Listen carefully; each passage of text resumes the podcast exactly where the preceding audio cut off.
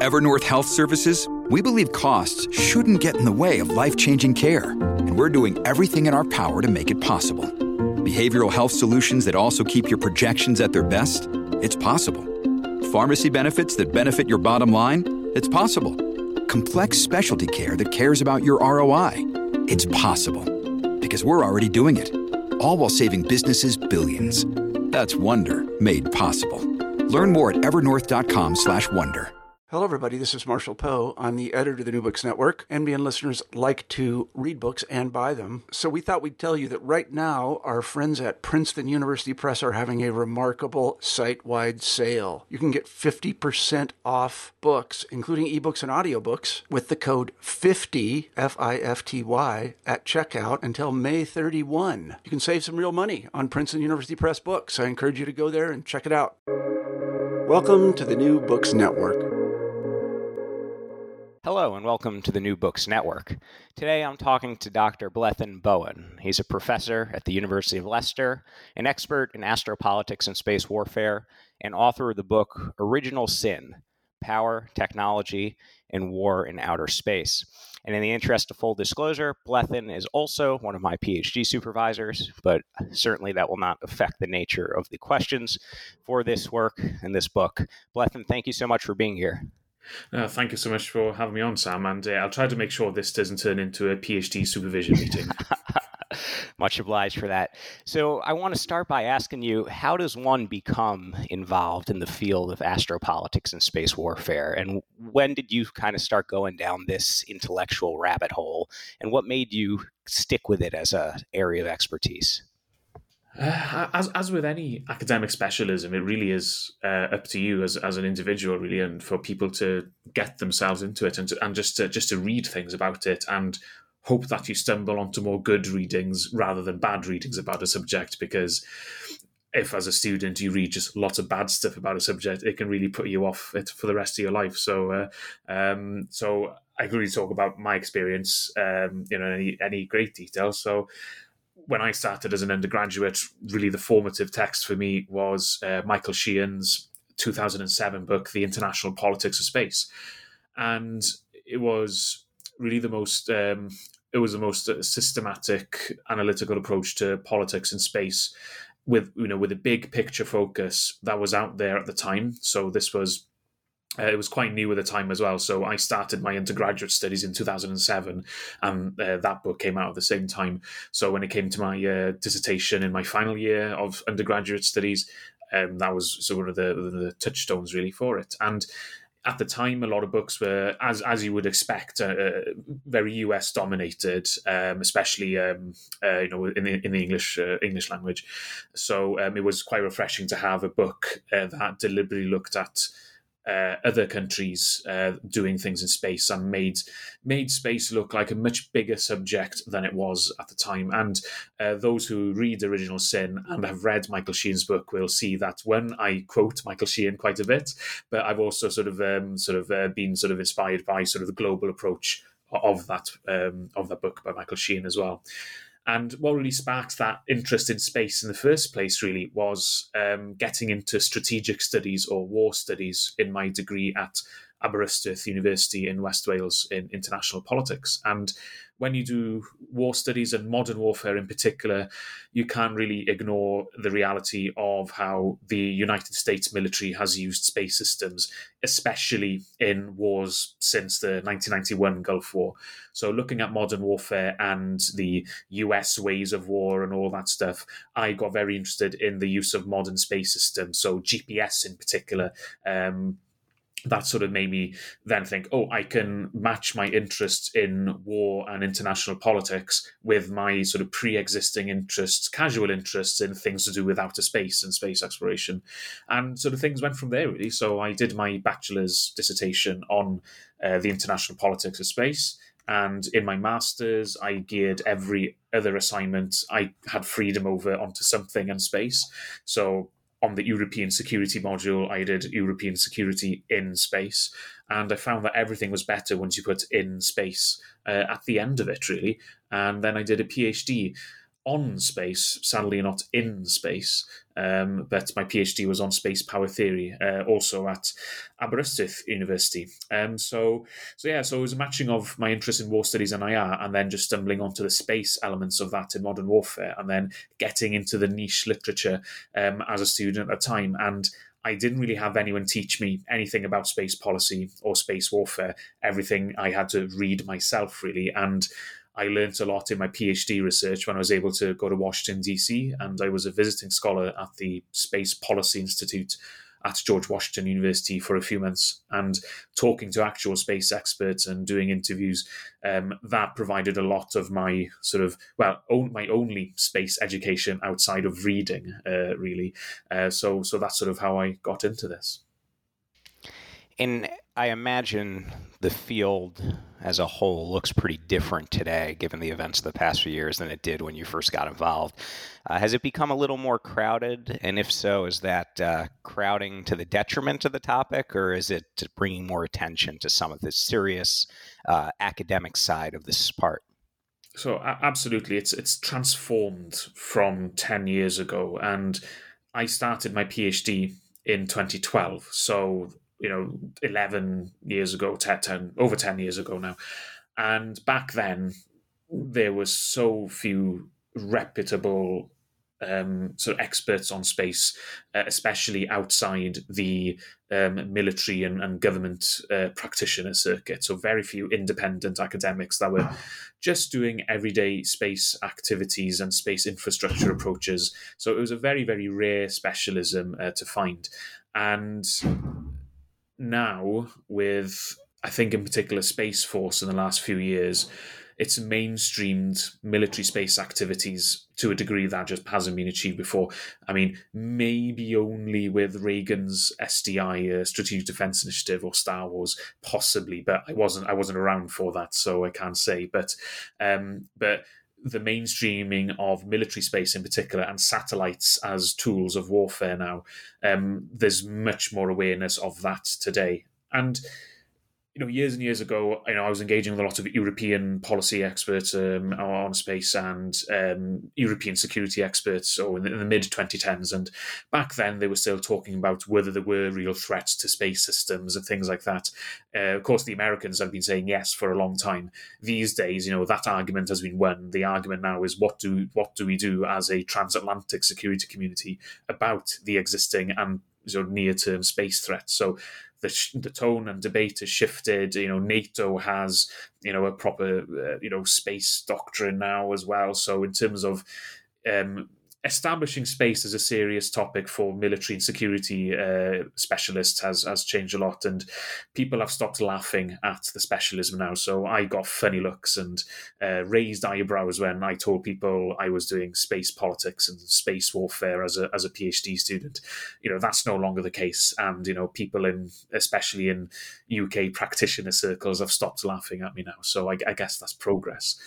Um, in, in terms of crowding out the field, no, I think there's so few people doing it. We just need loads more serious academics doing it now because for too long space has been reserved for military and intelligence practitioners, which are, of course, important and needed.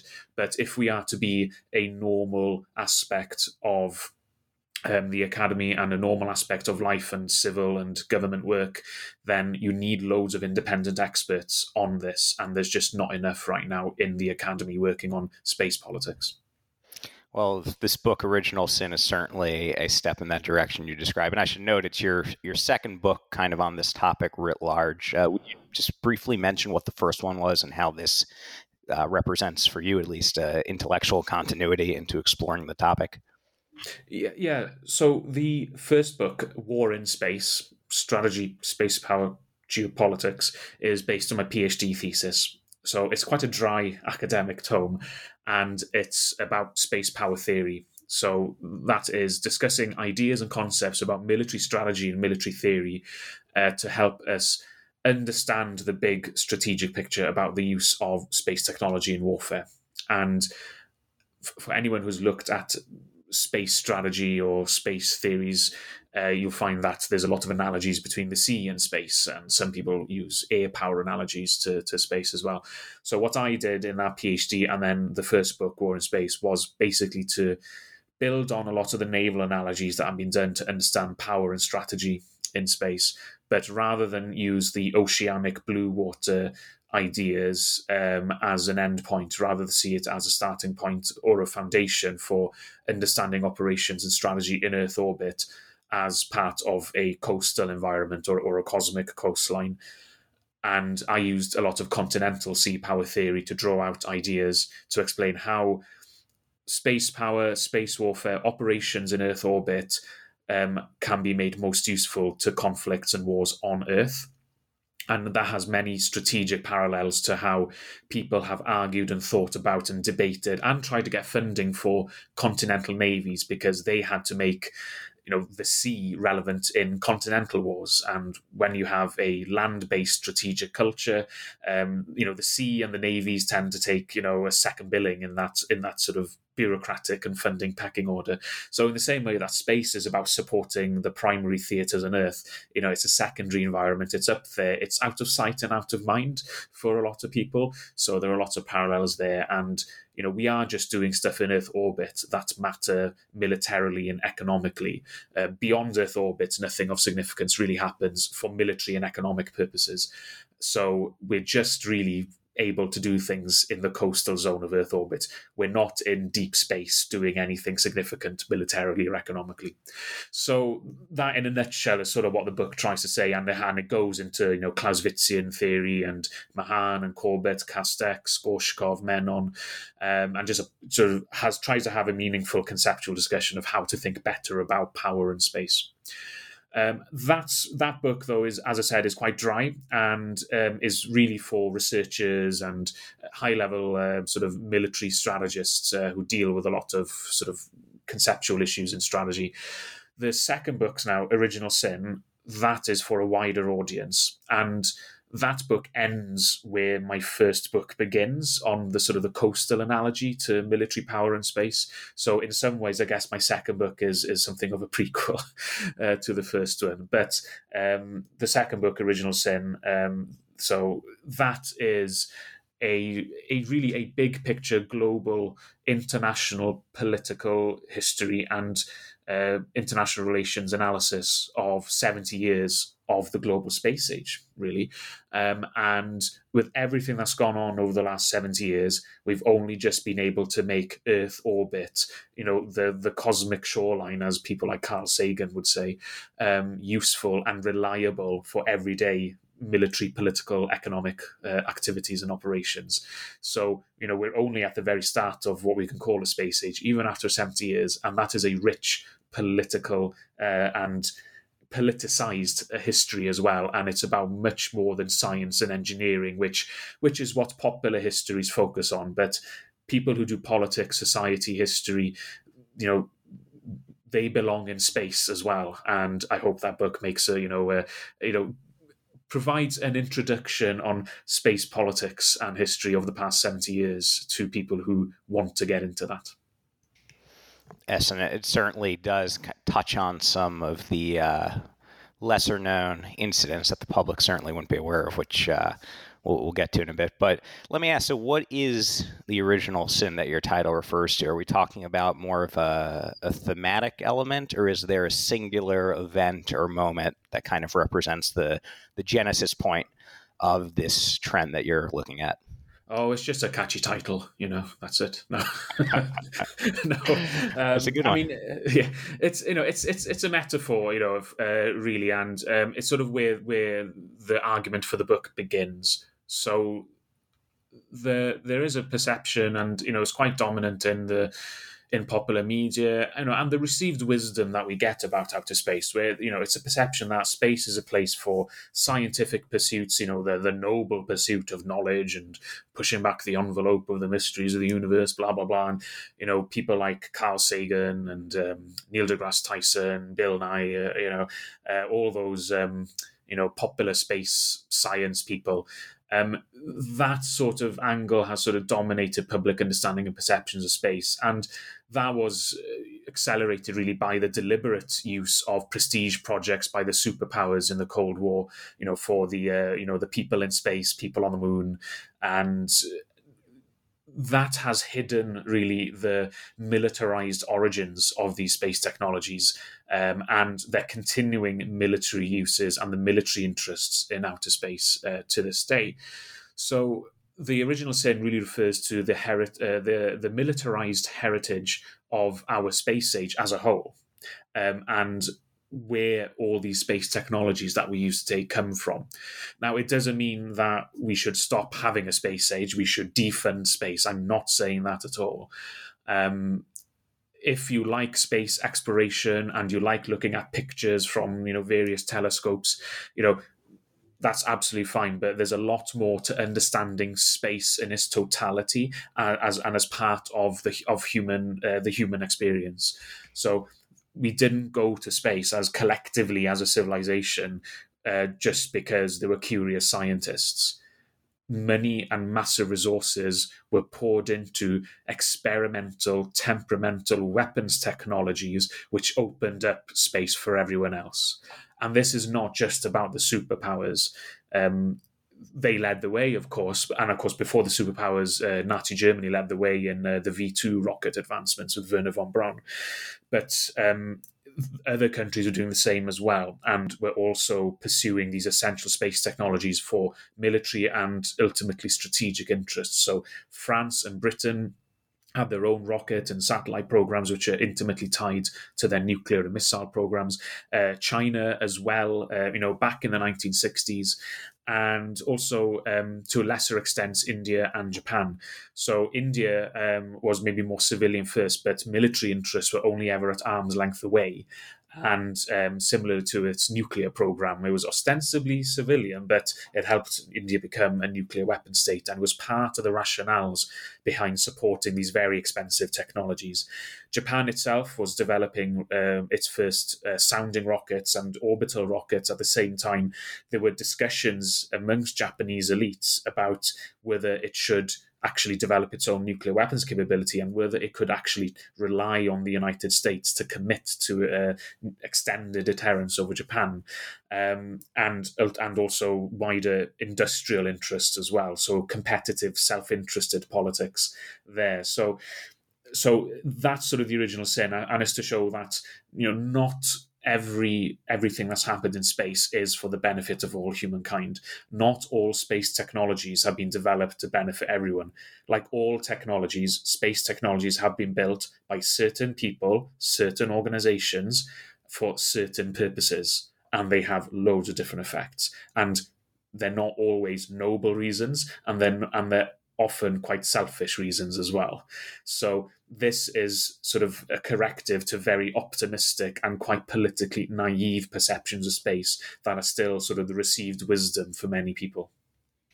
I think you answered my uh, next question very well, which was that uh, catchy title aside, you know, sin certainly implies a, a moral or ethical element to all this. So if I heard you correctly, that's really, as you said, the idea that um, the noble pursuits that so many associate with activities in outer space. Uh, there's definitely more behind the curtain, and it bears looking into the military and intelligence element behind some of these space systems. Yes, yeah. So um, the you know put masses of, of money that was poured in really was um, there to realize the, the goals of nuclear war fighting for the you know especially the superpowers at the start um, but also for the deployment of satellite communications and spy satellites again for the military and uh, and government purposes so these things really established baseline rocket and satellite technologies, which just enabled everything else. And um, a lot of these things were hidden from public view. Um, and, it, and it's quite interesting because, you know, in practitioner circles, um, so in, in you know various diplomatic uh, services in various countries, it was an open secret that yeah, the superpowers and some other countries do have spy satellites in space, but it was something that was just never talked about uh, in, large public forums really at the time. And um, uh, as I'm sure many of your listeners would know, you know, the National Reconnaissance Office, which was set up in 1961 to build and manage and operate um, America's first spy satellites, um, they were they were still uh, a classified agency until 1992. Um, so you know the acknowledgement of the NRO was a secret for the entirety of the Cold War.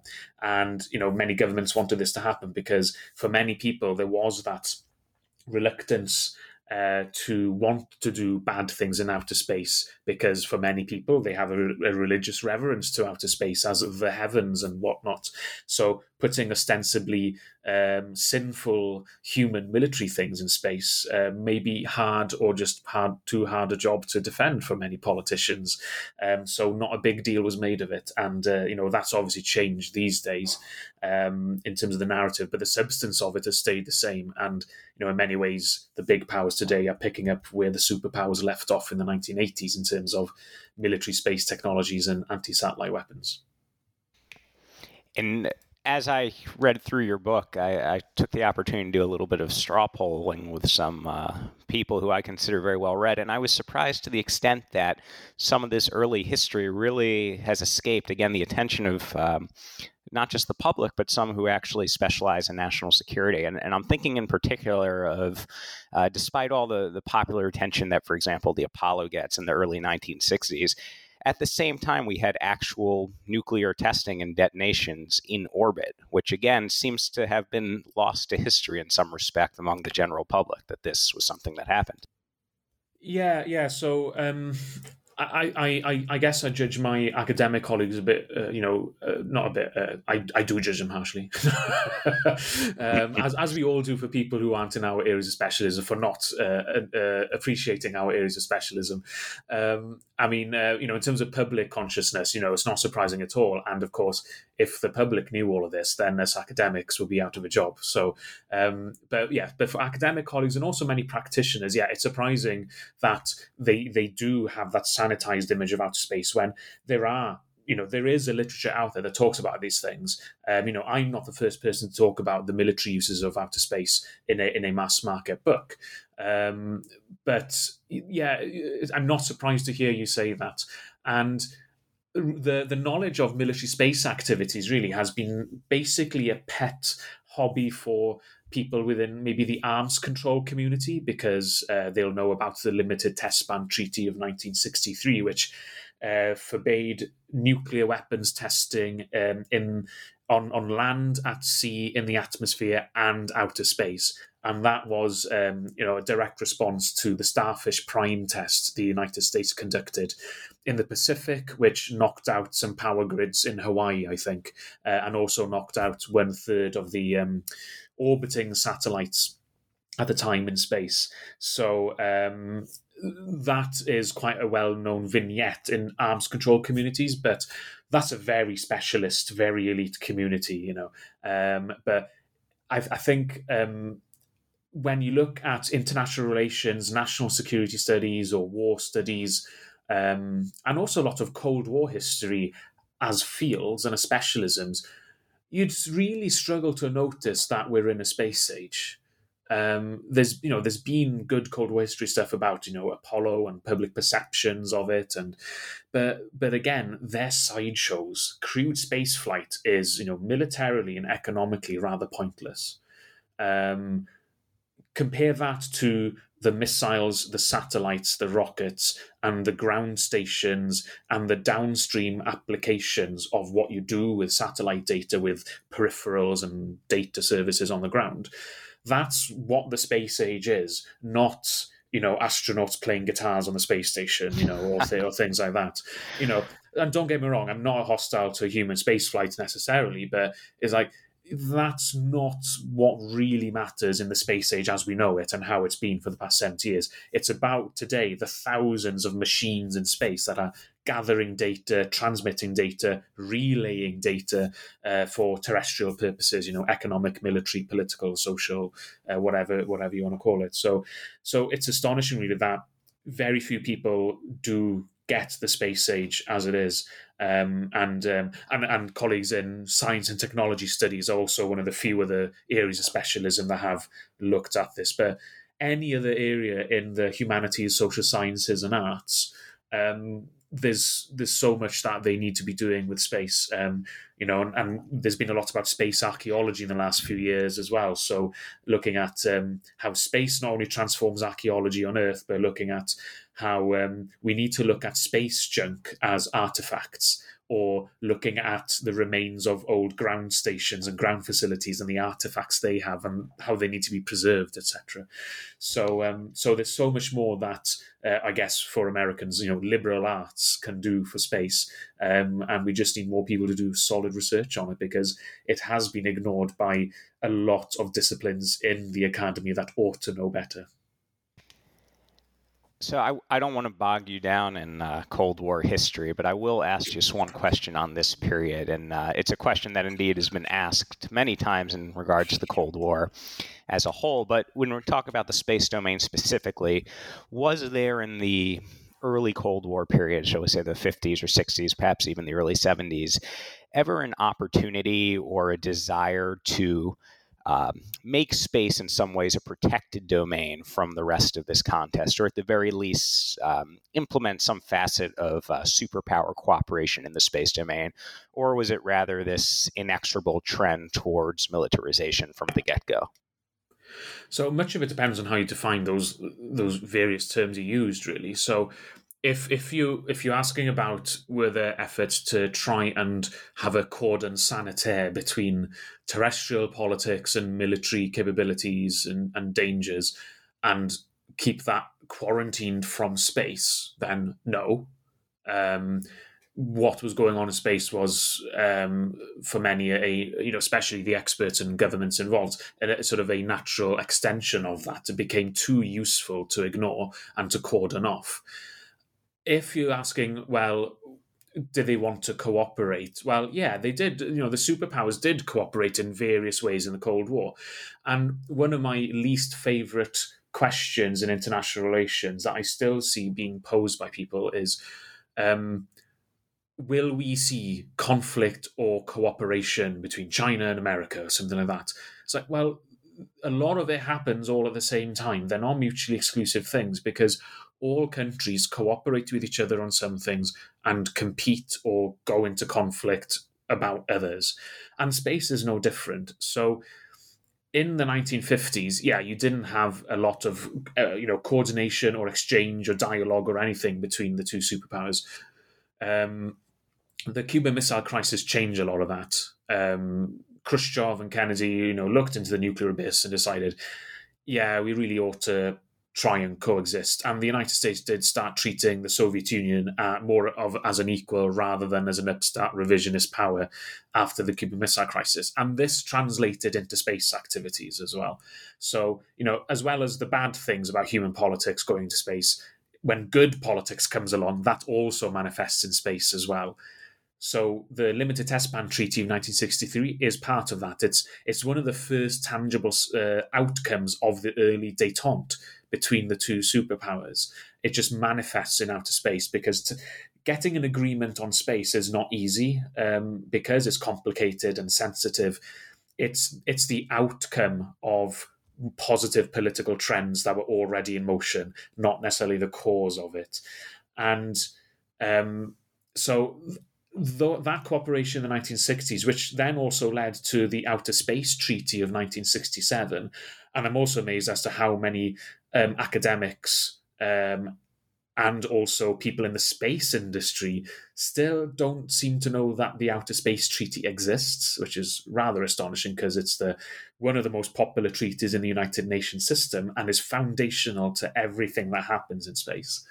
Um, that was agreed in 1967, and I would argue was one of the high points of détente alongside uh, you know SALT and the other big arms control agreements of that détente period, like you know the ABM treaty and things like that. Um, but at the same time, the two countries still had hundreds, if not thousands, of nuclear weapons pointed at each other. Um, the Soviets were still supplying arms and other support to um, the Vietnamese, uh, you know, to, to North Vietnam and the Viet Cong against US forces. Um, you were still in a Cold War, but it just wasn't as bad as, you know, the, the early 1960s, and late 50s.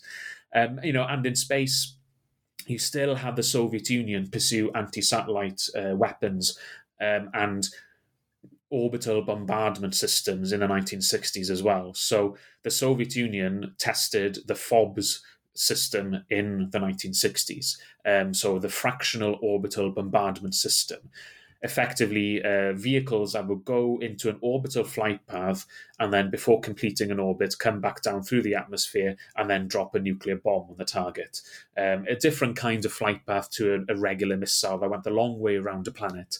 Um, and this is one of the systems that the Chinese allegedly tested uh, a couple of years ago, which some people foolishly said defied the laws of physics. Well, no, no, this is 1960 stuff. Um, anyway that happened in the context of all this as well so so where common ground can be found if the political conditions are right they will do it but it doesn't mean that they're going to drop all hostilities or not agree on everything either so so it's it's just it's just complicated like any other facet of of human activity and I want to draw on one of the definitely most interesting chapters in this book, which is uh, what you title Beyond Bipolarity and certainly escaping the constraints of, of the Cold War narrative to begin, and then uh, more contemporary narratives of great power politics today.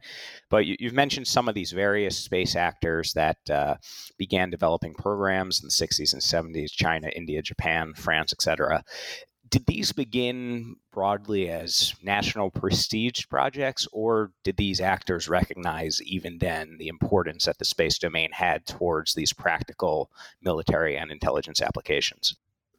It's a good question, um, big question as well. Um, the as with all big technology programs, um, as with all big technology programs, they were a confluence of interests, really. Um, and you have different communities, different constituencies wanting these for different reasons. So yeah, prestige was a part of it, and early on, um, uh, I, I, think it's in the book where um, I believe it was um, some British um, decision makers or senior civil servants talking about how, alongside nuclear weapons. Um, space technology and rockets, you know, an orbital satellite launch capability was one of the new big um, signifiers of prestige and power in the front rank countries of the world.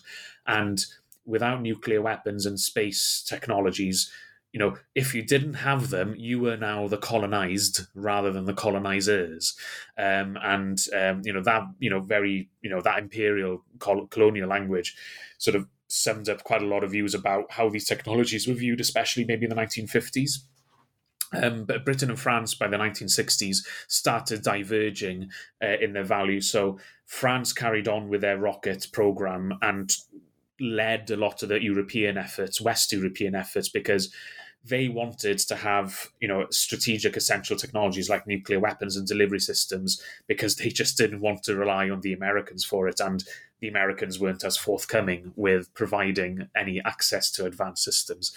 The British, meanwhile, could get what they wanted from the Americans. Um, so there was much less of a of a need to have an independent access to space and independent nuclear missiles uh, for the British, whereas France obviously had a different uh, view and experience. So yeah, that divergence there. So you know there were practical reasons behind it as well, and European countries, Jap- Japan and India, they were also aware that the American economy was so dominant, you know, 1945 to 1965, and American technology was simply years ahead of so many other countries. That if your economies were going to compete in that capitalist system with the Americans and maintain forms of national industries and national economies, rather than just become dependent on the Americans. You had to invest on in space technologies. You had to modernize. You had to try and keep up and do things. You couldn't do exactly what the Americans are doing, but you had to modernize to keep up and keep your economies competitive. Um, so that was a big drive in Japan and India in particular, but also in in Europe uh, as well. Um, China was maybe a bit more like the Soviet Union and the early United States, where the military benefits of a nuclear deterrent um, and sort of some essential reconnaissance capability and communications capability in space was a powerful driver. But as uh, after Mao, the um, Chinese space program focused more to civilian development um, as opposed to sort of a nuclear weapons focus. And as we kind of take a look at the contemporary setting, you, you mentioned the bipolarity aspect uh, during the Cold War and the, the more multipolar aspect now. I think it's fair to say that just like uh, astropolitical scholars, we've seen also a proliferation of, of astropolitics actors, and whether they be commercial entities or um, nations, more becoming involved in space. So I want to ask you, as we see this expansion of, of players in this domain, what is that going to mean perhaps for this trend of uh, the militarization of space, for for lack of a better term, for now. Will the presence of, of more commercial entities in more states perhaps arrest some of this uh, march towards making space an extension of terrestrial warfare or terrestrial politics, or are we just going to see these problems grow worse as more become involved? Um, I don't think it'll change anything, or at worst, it'll actually only exacerbate the problems. Really, um, I, I, I, mean, I disagree with some people who say that, oh, if everyone has more economic interests in space, then people will be more reluctant to make a mess up there. Well, actually, no, because there's always people who lose out. There's always people who are disadvantaged by the current economic system. There are always people who will not care about the economic consequences of doing something if the political interests in doing something outweigh the economic costs. So, um, you know, and economic disputes can cause all sorts of other problems as well, which can escalate. So, um, you know, it's it, it, you can't be determinant one way or the other about it because so much depends on what we choose to do collectively, um, and whether you know the next fifty years of space governance will be a more equitable system or not.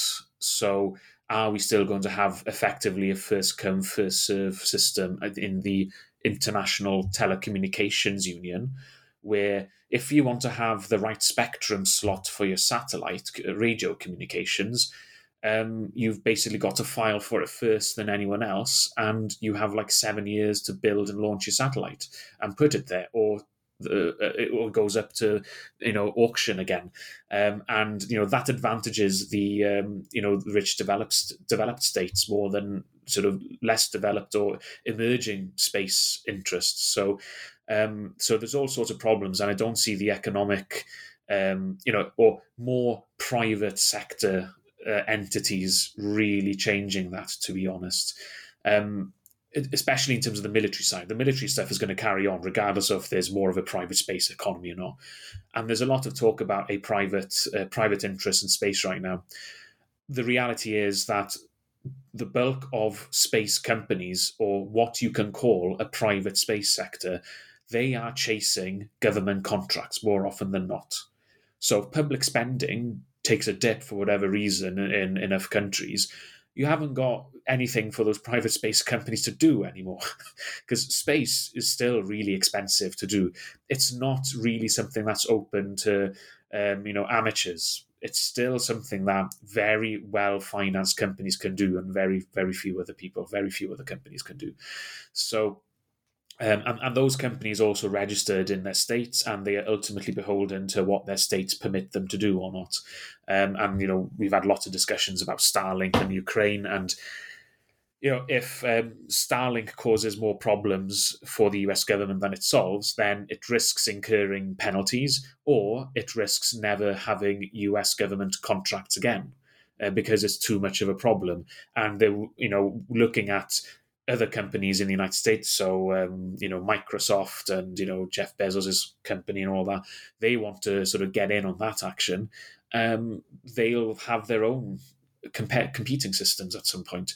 Um, so, you know, it's it's it's not the sea change people think it is because it's still public spending that drives much of space activity, including commercial space revenues as well.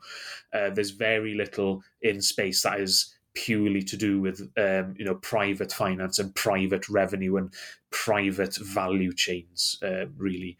And um, when you have more economic disputes, then you just have more problems to solve. And the more economic activities that go on in Earth orbit, the more points of friction there are, unless you have a better governing system. So, yeah, I'm not particularly optimistic about that. And I'm afraid that's a spin a lot of industrialists are just putting out there. Fascinating. And the, the last question I'll ask you on that is uh, perhaps we can search for, for some optimism somewhere. But what might be a um, solution towards, at the very least, uh, in a broader education on this? Is it simply just, as you said, more scholars becoming interested in this work, and or is there this concern that we are going to leave these developments still to essentially the scientific and military elite of various states. I, I recall um, Eisenhower's farewell address. Most of us know the, the famous warning about the military industrial complex. Fewer of us know that that was followed by a warning of the role that the scientific technical elite might play if unchecked or unmoored from broader political and public interest discussions. So, how do we have those broader public interest discussions when it comes to the space domain? Um, well, I, I, think people who know and understand these things just have to have to put stuff out there in, in the public domain, really. And you know, I, I do think that um, you know academics do have some responsibility to um, try and publish their things in accessible formats and uh, um, try to have wider, uh, you know, public communications and you know communicate with media as opportunities arise and um, you know and, and try to make people more familiar with you know the, the value of having you know independent experts on subjects that aren't beholden to government funding or industrial funding, which naturally um, you know influences uh, the pathways of research and commentary and, and analysis. So, um, and I think um, in terms of education within the academy, it has to come organically by just people wanting to study these things and uh, having more stuff to read about anything is always a good thing. So, you know, hopefully the book makes a, makes a contribution there. Um, and um, I think in terms of public discourse, there's a lot of ground that needs to be covered quite quickly. And it very much depends on on on the countries as well in terms of whether they have the balance right between generalists and experts. Um, so different countries have different ways of organizing the various space policies and programs that they have. Um, you know, in terms of multi-agency uh, coordination and what are the makeups of those agencies. Because in some countries, you have people without a scientific background leading scientific agencies because to be a manager or a strategic leader, you don't have to have you know an in you know an in-depth technical expertise. You can understand the the basics or the the so what of what they're doing, uh, whether it's marine science or um, studying lunar regolith. Like if you can get what is this research trying to find out? Um, because the rest of your stuff is about allocating money, allocating people, managing people, communicating the interests of your organization to people above you, etc. So, so that's very much a country by country thing, and every country has to be wary that um, if you are trying to govern an entire domain, space science and engineering is just one thing that happens there. So, in the same way that if you want to have, um, uh, say now in the discussions on the UN clauses on the laws of the sea, or the UN conference on the laws of the sea, UNCLOS, in those discussions, it wasn't dominated by um, marine scientists or if it wasn't dominated by ship engineers. It was massive effort with cross government and cross expertise uh, approaches. People, you know, scientists and engineers are, of course, in there, but legal experts, politics experts, ecology experts, um, you know, economics people, um, civil society of many different walks as well. In the same way, if you're trying to have a massive new treaty for space, you couldn't have just planetary scientists there because they won't know the politics of the law of what's going on.